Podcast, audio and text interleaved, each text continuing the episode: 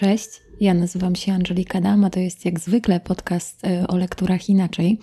I dziś opowiem o Cezarym Baryce. A to wszystko dlatego, że w tym tygodniu na moim kanale ukazał się e, film na temat przedwiośnia. I w ostatniej części tego filmu ja trochę mówię o tym bohaterze, ale mówię, e, rzucam parę informacji tak naprawdę na jego temat, a nie wyjaśniam jakoś bardzo szczegółowo e, różnych sytuacji, które przydarzyły mu się w życiu, więc dzisiaj będzie właśnie na to miejsce, na, na, na poruszenie właśnie tych elementów charakterystyki bohatera, które pominęłam właśnie w swoim filmie. Zatem serdecznie Was e, na tę charakterystykę zapraszam. Jeżeli trochę mnie znacie, w tym sensie raczej moje wypowiedzi, to wiecie, że ja wobec prozy Żeromskiego jestem raczej krytyczna. I nie wynika to raczej z ogólnego braku sympatii dla jego twórczości, bo ja go cenię jako pisarza i uważam, że w bardzo interesujący sposób e, prowadzi narrację. To też trochę o tym mówię e, właśnie na swoim filmie o przedwiośniu. Ale raczej uważam, że autor ten by zyskał, gdyby jego dzieła nie były lekturami szkolnymi. Dlaczego tak jest? Bo z jednej strony one nie są ugwiazdkowane, no i w związku z tym bardzo często ja jako nauczyciel i pewnie inni nauczyciele też jakby omawiamy e, tę książkę tylko w ciągu kilku godzin, zawsze jest mało czasu, wybieramy jakieś poszczególne wątki. No tak, jest to taka powiedzmy powierzchowne, jest to takie powiedzmy powierzchowne omówienie tej książki, chociaż mówię tu bazując na własnym doświadczeniu, bo może część nauczycieli przykłada do prozy Żeromskiego trochę większą uwagę, ale właśnie też dlatego, że ta lektura nie jest, e, tak kolokwialnie powiem, ogwiazdkowana, no to w związku z tym często uczniowie nie czytają po prostu zarówno przedwiośnia, jak i na przykład ludzi bezdomnych i w związku z tym jakby tym bardziej to omówienie na zajęciach jest, e, niewiele przynosi im e, tak naprawdę jakichś takich e, dodatkowych wartości, w niewielki sposób może ich, ich zainteresować. I ja zgadzam się ze słowami kilkorga moich uczniów, którzy w ostatnich latach mówili, że o ile rozumieją wkład Żeromskiego w literaturę, literaturę polską, to sądzą, że książki tego autora, i ja już o tym mówiłam, używałam już tego terminu, one źle się starzeją. I ten zarzut pada częściej wobec jednak ludzi bezdomnych, w których przytłaczające są nie tylko dość długie opisy przyrody, ale także motywacja samego bohatera. Natomiast jeżeli przeczytaliście Przedwiośnie, to właśnie podobny problem możecie mieć z konstrukcją samego Cezarego Baryki, bo jest to bohater, który, no, jestem w stanie się tutaj założyć, ale który z pewnością nie budzi sympatii. To znaczy, okej, okay, może część z Was jakby nawet gdzieś tam darzy jakąś sympatią tego bohatera, ale na pewno nie jest taka, to wiecie, sympatia od samego początku tego utworu. I nawet wtedy, kiedy my kilka razy temu bohaterowi współczujemy i rozumiemy, że jego życie nie było łatwe i że wpłynęło na niego negatywnie, to ilość błędów, które ten bohater popełnia i to, że odrzuca pomocne dłonie wszystkich przyjaciół sprawia, że no po prostu bardzo często nie czujemy do niego sympatii. I na boku zresztą zostawiam to, czy wzbudzenie sympatii do Czarka było zresztą celem samego Żeromskiego. Omawiając tą charakterystykę Cezarego Baryki, zacznę od tego, że jest on głównym bohaterem właśnie przedwiośnia i często jego oczami obserwujemy między innymi wydarzenia, które dzieją się w odrodzonej e, Polsce, czy też w trakcie rewolucji w Baku. I w momencie, kiedy go poznajemy, ma on 14 lat i my poznajemy go jako chłopca takiego starannie wykształconego, e, pieszczonego przez rodziców, tak moglibyśmy powiedzieć. E, jego rodzice byli Polakami mieszkającymi w Baku. E, ja tego nie wyjaśniłam na swoim filmie, ale to jest tak, że najpierw Seweryn przyjechał do Baku, tam znalazł świetne stanowisko, a potem pojechał do Polski, żeby znaleźć sobie żonę, no i przywiózł jakby z tej Polski Jadwigę, no i ona wraz z nim zamieszkała w Baku. Ona dużo gorzej gorzej czuje się w tym miejscu. Zresztą sam Seweryn chciałby wrócić, e, wrócić do Polski. Niemniej jakby dobra sytuacja finansowa e, powoduje, że cały czas postanawiają, e, że mimo jakby tej chęci czy tęsknoty za Polską, jakby cały czas zostają, zostają w tym baku.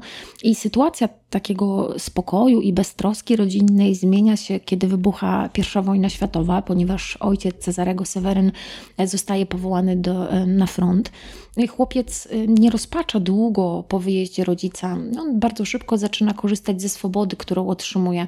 Staje się takim trochę chuliganem, włóczy się po ulicach, e, wdaje też w konflikty z nauczycielami, a matka w żaden sposób nie potrafi na niego wpłynąć, czy na przykład zatrzymać go w domu i w zasadzie pozostaje jej takie wieczne martwienie się o niego i robienie właściwie wszystko, by zapewnić mu takie podstawowe potrzeby, chociażby pożywienie i robi to nawet wtedy, gdy zdobywając je nadwyręża swoje własne zdrowie. No i kiedy Czarek dorasta, to coraz mniej myśli o swoim ojcu. Też staje się, tak można by było powiedzieć, głową rodziny, ponieważ matka zostawia mu decyzyjność. I jeszcze na tym etapie życia Cezarego rodzina żyje w miarę wygodnie, dostatnio, bo Seweryn zabezpieczył rodzinę, zostawił część zarobionych pieniędzy w banku, część wymienił na złoto i razem z kosztownościami zakopał w piwnicy. Y, sytuacja finansowa jakby rodziny pogorszyła się jednak, gdy do, gdy do Baku dotarła rewolucja, która no tak powiedzielibyśmy kolokwialnie, wciąga Cezarego. On jest bardzo zafascynowany rewolucją i matka próbuje co prawda ostrzec go przed jakby tym, co rewolucja ze sobą niesie, ale on jest na to całkowicie głuchy i z upodobaniem e, i z, z takim pewnym zapałem chodzi na jakieś publiczne odczyty i wiece, a nawet publiczne egzekucje. I zwłaszcza ta ostatnia, powiedzmy tak, aktywność e, budzi coraz większe przerażenie właśnie ze strony matki. I ponieważ Cezary, tak powiedziałam, zostaje wciągnięty przez tę rewolucję, to pewnego razu dla idei y, donosi władzy o skarbie zakopanym w piwnicy. I tutaj ujawnia się w pewien sposób jego bezmyślność, bo nie zdaje sobie sprawy, że ten skarb jest właściwie jedynym, y, jedyną możliwością na przeżycie, na przeżycie tej rodziny. I na szczęście jego matka, spodziewając się tego, co może zrobić syn, wcześniej wykopała część tego skarbu i ukryła. I ja bym tutaj powiedziała, że też na tym etapie swojego życia Cezary jest takim chłopcem samolubnym. On nie zważa na trud matki, on tak naprawdę go nawet nie widzi. Jest także kapryśny, by przyzwyczajony do dostatku i nie ma pojęcia skąd się bierze pożywienie i nie ma pojęcia ile trzeba włożyć w to, żeby rzeczywiście e, zachować przynajmniej jakieś pozory normalności w tym świecie. I nie wie on jeszcze, czym skończy się dla mieszkańców Baku i przecież także dla niego samego rewolucja. Pomimo tego, że okazuje się, że matka zdaje sobie sprawę z tego, jakie mogą być konsekwencje tego typu działań, które rozgrywają się w Baku, a Cezary jest na to w ogóle głuchy, e, zwłaszcza na początku. I postawa bohatera zmienia się nieco dopiero wtedy, kiedy dostrzega, że właściwie utracił wszystko, co do tej pory zapewniało mu wygodę.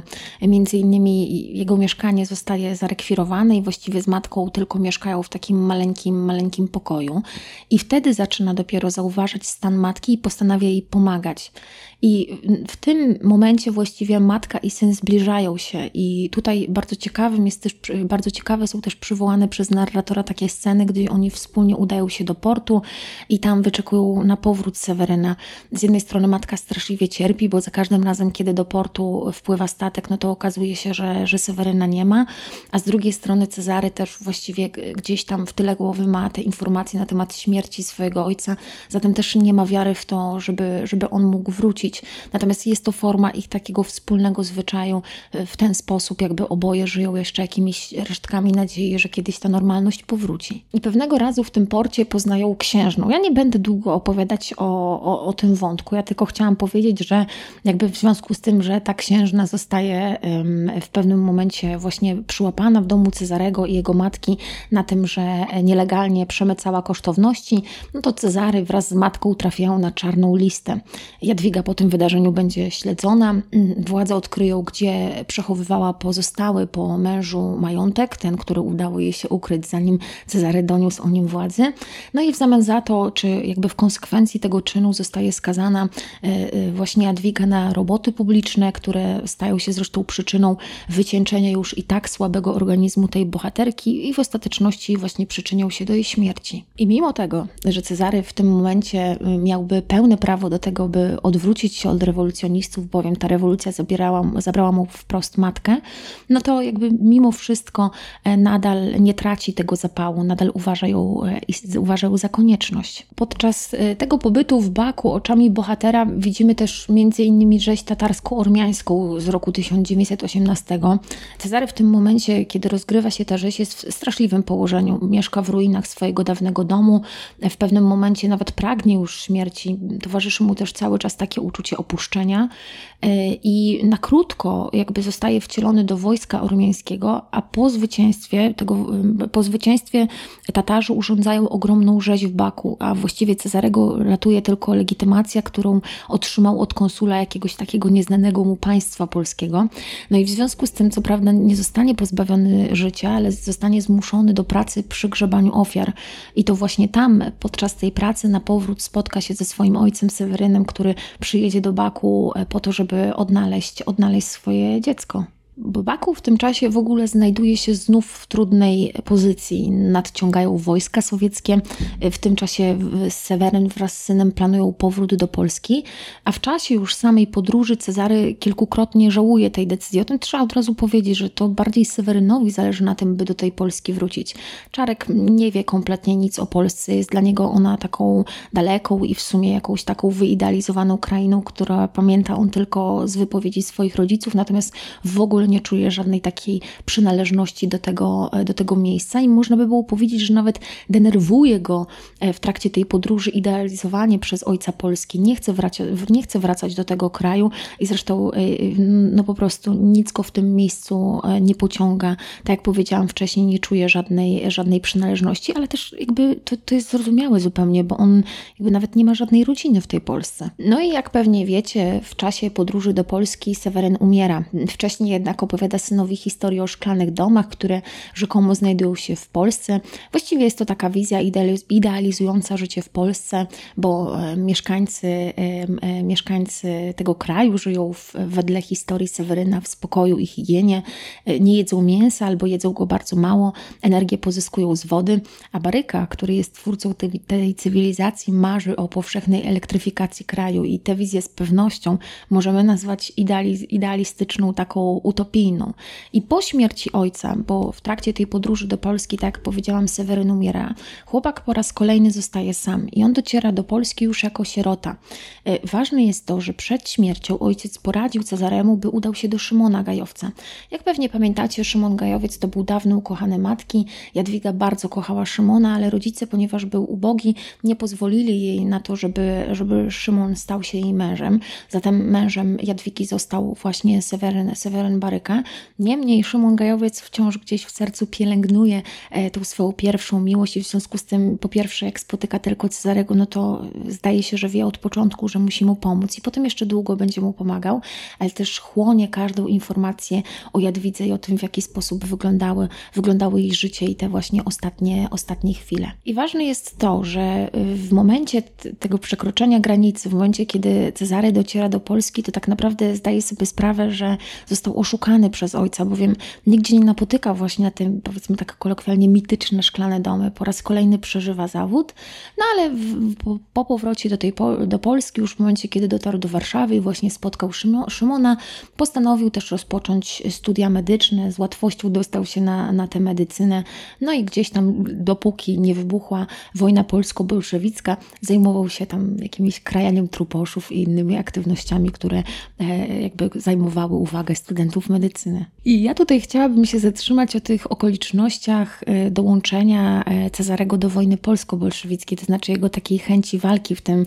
w tym starciu, bo ona nie wynika z powodu jakiejś szczególnej miłości do ojczyzny, bo tak jak już mówiłam wcześniej, z krajem ojczystym nic go nie łączy. Właściwie jest to kraj ojczysty, który on zna, on zna, on zna tylko ze wspomnień jakby swoich rodziców, ale jest jakby wiedziony takim powszechnym uczuciem, jest taki, e, ulega takiemu powszechnemu nastrojowi młodych i postanawia walczyć. To znaczy, ja o tym mówiłam na swoim filmie, on nigdy jeszcze nie widział takiego entuzjazmu wśród młodych ludzi. Ten entuzjazm właśnie wiedzie go i sprawia, że postanawia on walczyć razem z pozostałymi młodymi Polakami. W trakcie tej, tej wojny w okolicach Łysowa pod Łosicami Cezary wyniósł rannego kompana z lasu i ten moment jest ważny, bo on jest początkiem przyjaźni bohatera z Hipolitem Wielosławskim, który będzie dziedzicem na Włoci, który zresztą do tego majątku zaprosi Barykę po zwolnieniu z wojska.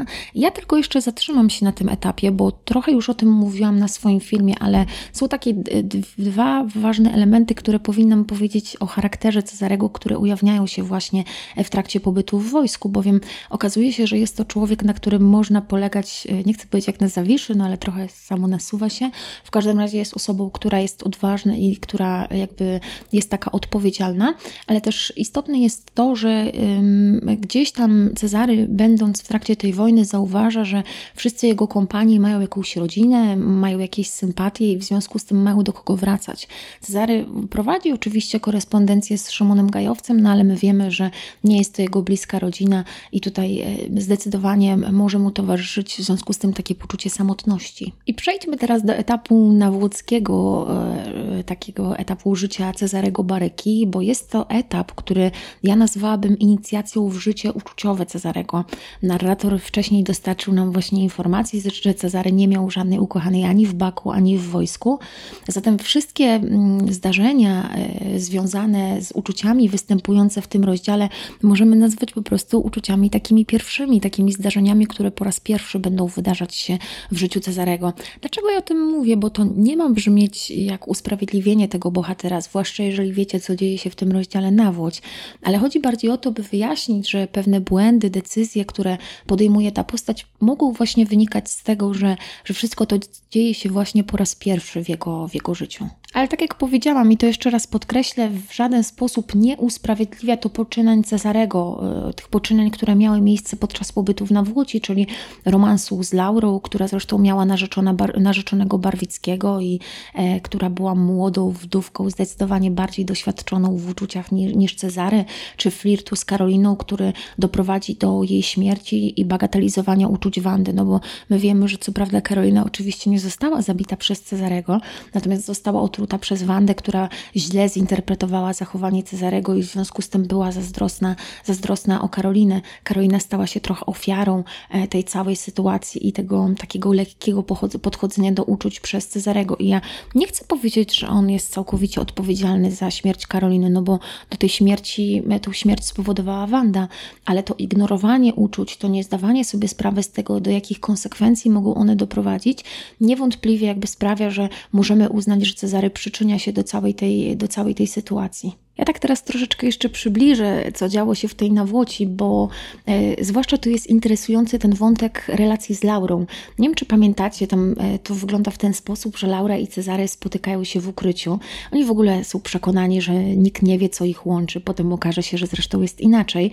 Najczęściej spotykają się w nocy i właściwie my widzimy, że na pewnym etapie to uczucie całkowicie zawładnie Cezarem. Właściwie do czasu, gdy e, Barwicki odkryje ten romans, a cała sytuacja skończy się awanturą, w wyniku której Cezary zrani nie tylko Barwickiego, ale także Laurę. To jest ciekawe, że e, Cezary później spotka e, Laurę jeszcze raz w Warszawie, w rozdziale też Wiatr od Wschodu. I e, nie wiem, jak interpretujecie tę scenę ponownego spotkania właśnie w Warszawie Cezarego i Laury, ale mi się wydaje, że spotykając się z, z dawnym kochankiem, kobieta miała nadzieję, że mimo tego, że wyszła teraz za Barwickiego, to gdzieś tam nadal będą z Czarkiem kontynuować, kontynuować ten romans. I w trakcie, kiedy, wróćmy zatem jeszcze na chwilkę do Nawłoci, i w trakcie, kiedy e, Cezary e, ma ten romans z Laurą, to jednocześnie jakby można bardzo łatwo zauważyć, że Karolina jest coraz bardziej nim e, zainteresowana i w pewnym sensie przez pewien czas mamy prawo sądzić, że bohater również odwzajemnia te uczucia. Karolina, jakbyście nie wiedzieli, jest krewną Hipolita, którą ten przygarnął po śmierci jej rodziców z rąk bolszewików i cała rodzina zgromadzona w Nawłoci, widząc, że Karolina i Cezary zbliżają się do siebie, nawet tak powiedzmy sprzyja im, a sam Hipolit zastanawia się, czy nie oddać im właśnie w posiadanie część majątku, e, e, w którym mogliby, gdyby zdecydowali się być razem wspólnie, wspólnie, wspólnie zarządzać. I tak jak powiedziałam, w wyniku całego tego uczuciowego kotła, czyli z jednej strony właśnie tego takiego poważnego romansu z Laurą, a też z drugiej strony właśnie tego flirtu z Karoliną, e, umiera Karolina, która tak jak powiedziałam została otruta otruta przez Wandę. I chyba, jeżeli czytaliście ten utwór, to dość mocno zapadło Wam w pamięci w to, że właśnie Cezary no, nie czuje wyrzutów sumienia. Jest ta scena, kiedy on znajduje się nad grobem Karoliny i my nie widzimy absolutnie żadnego, czy ja mam takie wrażenie, że nie widzę cierpienia tego bohatera i takiej jakiejś skruchy i przekonania o tym, że to jego działania mogły przyczynić się do, do sytuacji, która rozegrała się właśnie, właśnie w Nawłoci. I chciałabym jeszcze podkreślić, że po tej całej awanturze, już po tym jak Cezary wyjeżdża najpierw do Chłodka, a potem ostatecznie do Warszawy, i kiedy Cezary opuszcza majątek należący do, do Wielosławskiego, sam poniekąd odrzuca przyjaciela, bo przecież Hipolit tuż przed wyjazdem Cezarego wyciągnął do niego pomocną dłoń, nawet wtedy, gdy miał pełne prawo po prostu wyrzucić go ze swojego domu. Nawłoć, czy właściwie ludzie mieszkający w tej Nawłoci, mogli być dla Cezarego namiastką rodziny, której on przecież już na tym etapie nie miał. Tak się jednak nie stało, no bo poprzez nieodpowiedzialne działanie bohatera, właściwie w ciągu kilku miesięcy sytuacja diametralnie się zmieniła. Ja o tym też mówię na filmie i polecam Wam zwrócenie uwagi sobie też, y, kiedy mamy tę część nawódź, nie tylko na to, w jaki sposób Cezary odbiera relację, która łączy Hipolita chociażby z jego służbą, ale też chociażby to, w jaki sposób zachowują się prości ludzie w Chłodku. To jest też taki mm, element, y, powiedzmy, z charakterystyki bohatera, który jest interesujący, że on mimo tego, że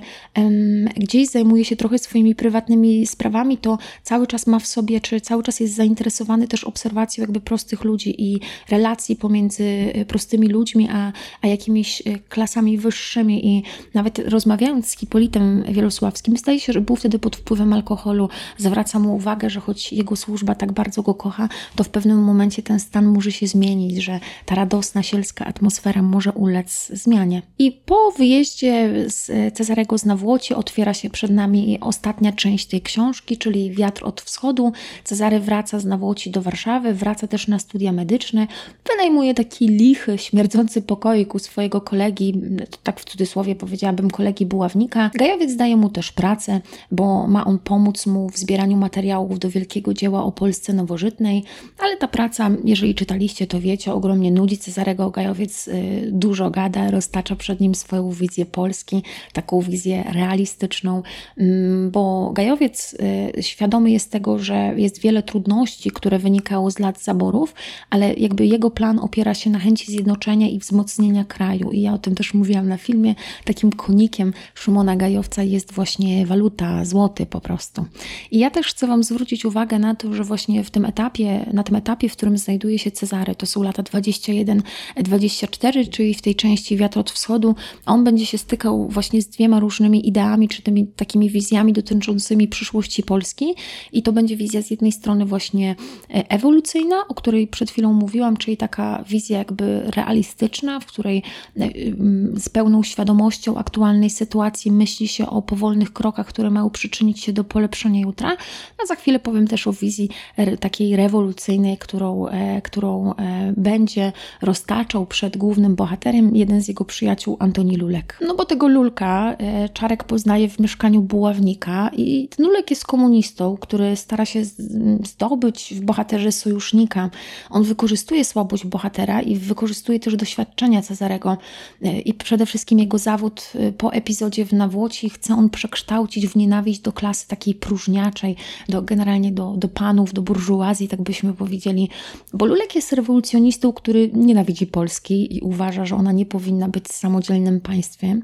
I w pewnym momencie nawet zabiera Cezarego na spotkanie komunistów, lecz chyba nie spodziewa się takiej reakcji, która tam ma miejsce swojego towarzystwa, e, swojego towarzysza, bo Cezary e, polemizuje z postulatami głoszonymi przez zgromadzonych w, w sali działaczy i okazuje się, że pomimo tego, że e, tyle razy brał udział w tych różnych wypowiedziach Lulka, no to nie do końca jego poglądy są zbieżne z poglądami właśnie tego swojego przyjaciela. Tu musiałabym jeszcze powiedzieć, że właśnie choć poglądy Gajowca i Lulka stoją na przeciwnych biegunach, to Czarek nie identyfikuje się z żadnym z nich, bo on widząc biedę, trudne warunki życia mieszkańców Warszawy, wybiera swoją własną drogę, dołącza do pochodu robotników, by walczyć za ludzi takich biednych, skrzywdzonych, takich, którzy no, no, nie mogą zabrać też głosu tylko sami za siebie, znaczy, którzy potrzebują też pewnego, pewnego wstawiennictwa.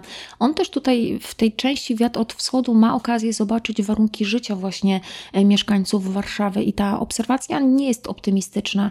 I ja bym powiedziała, że na tym etapie możemy dojrzeć pewną dojrzałość bohatera. Dawniej pewnie rzuciłbyś się z zapałem w stronę rewolucji, teraz jest wobec niej krytyczny i właśnie wybiera e, własną drogę. I tak już na zakończenie chciałabym Wam powiedzieć, że w ogóle w mojej ocenie Cezary to nie jest bohater łatwy do zinterpretowania. On się ciągle zmienia w zasadzie, chociaż my może tych zmian nie do końca, te zmiany nie do końca końca widzimy, bo często oceniamy je tylko po zachowaniu, które bardzo często jest dla nas też w wielu aspektach swoich niezrozumiałe, niezrozumiałe, ale też musimy podkreślić, że wpływ na zachowanie tego bohatera ma też towarzysząca mu bardzo długo samotność i w pewnym sensie też bezdomność tego bohatera, bo, bo powtórzmy to jeszcze raz, on nie ma ani rodziny, nie ma też ojczyzny, nie, nie ma żadnego miejsca zakorzenienia i nie ma właściwie, właściwie niczego, co by, nie wiem jak to ładnie powiedzieć, co by trzymało go, czy powiedzmy e, powodowałoby, że poza tą ideą, która nada sens jego życia, on ma coś jeszcze, po prostu. Nie ma niczego, co, co, stałoby, e, co stałoby za nim i co powodowałoby, że lepiej by rozumiał już swoją tożsamość, lepiej ukierunkowałby właśnie swoje działanie. Ale mimo tego, jakby, no nie możemy zapomnieć o tym, że ten bohater w wielu fragmentach pokazuje nam się jako postać taka egoistyczna, skupiona na sobie i na swoich uczuciach, przekonana o swojej moralnej, intelektualnej wyższości. To widać bardzo mocno, jak on na przykład rozmawia ze swoim ojcem podczas y, przyjazdu, podczas tej jazdy do Polski, ale też na przykład, kiedy rozmawia jeszcze z matką w Baku. Y, właściwie to trzeba też o nim powiedzieć, że on odrzuca każdą pomocną dłoń. Nie potrafi na dłużej związać się z nikim, nie myśli, że swoim postępowaniem sprawia ból innym postaciom, na przykład chociażby swojej matce czy, y, czy, czy Karolinie. I tak już zupełnie na zakończenie powiem, że niezwykle ciekawe jest to, że to właśnie jego oczami obserwujemy świat skonstruowany przez Żeromskiego i te zmiany wszystkie, które zachodzą w Polsce, bo on jest jednak bądź co bądź człowiekiem z zewnątrz, nie czującym tego związku z ojczyzną. I to jest może ciekawe, bo Żeromski próbuje pokazać, że ten człowiek nie jest omamiony jakąś wizją Polski. On co prawda wcześniej jakby jasne, bliżej mu było zdecydowanie do, do jednego stronnictwa, ale jakby nie, nie, nie wiem jak to ładnie powiedzieć, nie jest skażony tą polskością. W związku z tym opowiadając o tym, o co dzieje się w Polsce, może patrzeć na to jakby z zewnątrz, jako człowiek nie stąd. No, no to to tyle. Mam nadzieję, że to trochę Wam pomogło i trochę Was zainteresowało, bo tak po nagrywaniu ostatniego filmiku miałam takie poczucie, że wiele rzeczy y, no nie dopowiedziałam i mogło zostać tak, jeżeli oglądaliście tylko mój film na temat przedwiośnia, mogłoby zostać przez Was y, tak jakoś y, niewłaściwie odebrane, bo dokonuję tam w trakcie tego filmu wielu takich skrótów myślowych, więc mam nadzieję, że to trochę uzupełni jakby obraz właśnie Cezarego Baryki. Natomiast zapraszam Was też serdecznie mój kolejny podcast, gdzie pewnie będę przyglądać się bliżej jeszcze innym postaciom tej, tej lektury. No i jeszcze raz zapraszam Was też na mój kanał Znam Znam, gdzie właśnie znajdziecie film z opracowaniem tej książki. To dzięki za dzisiaj i do usłyszenia.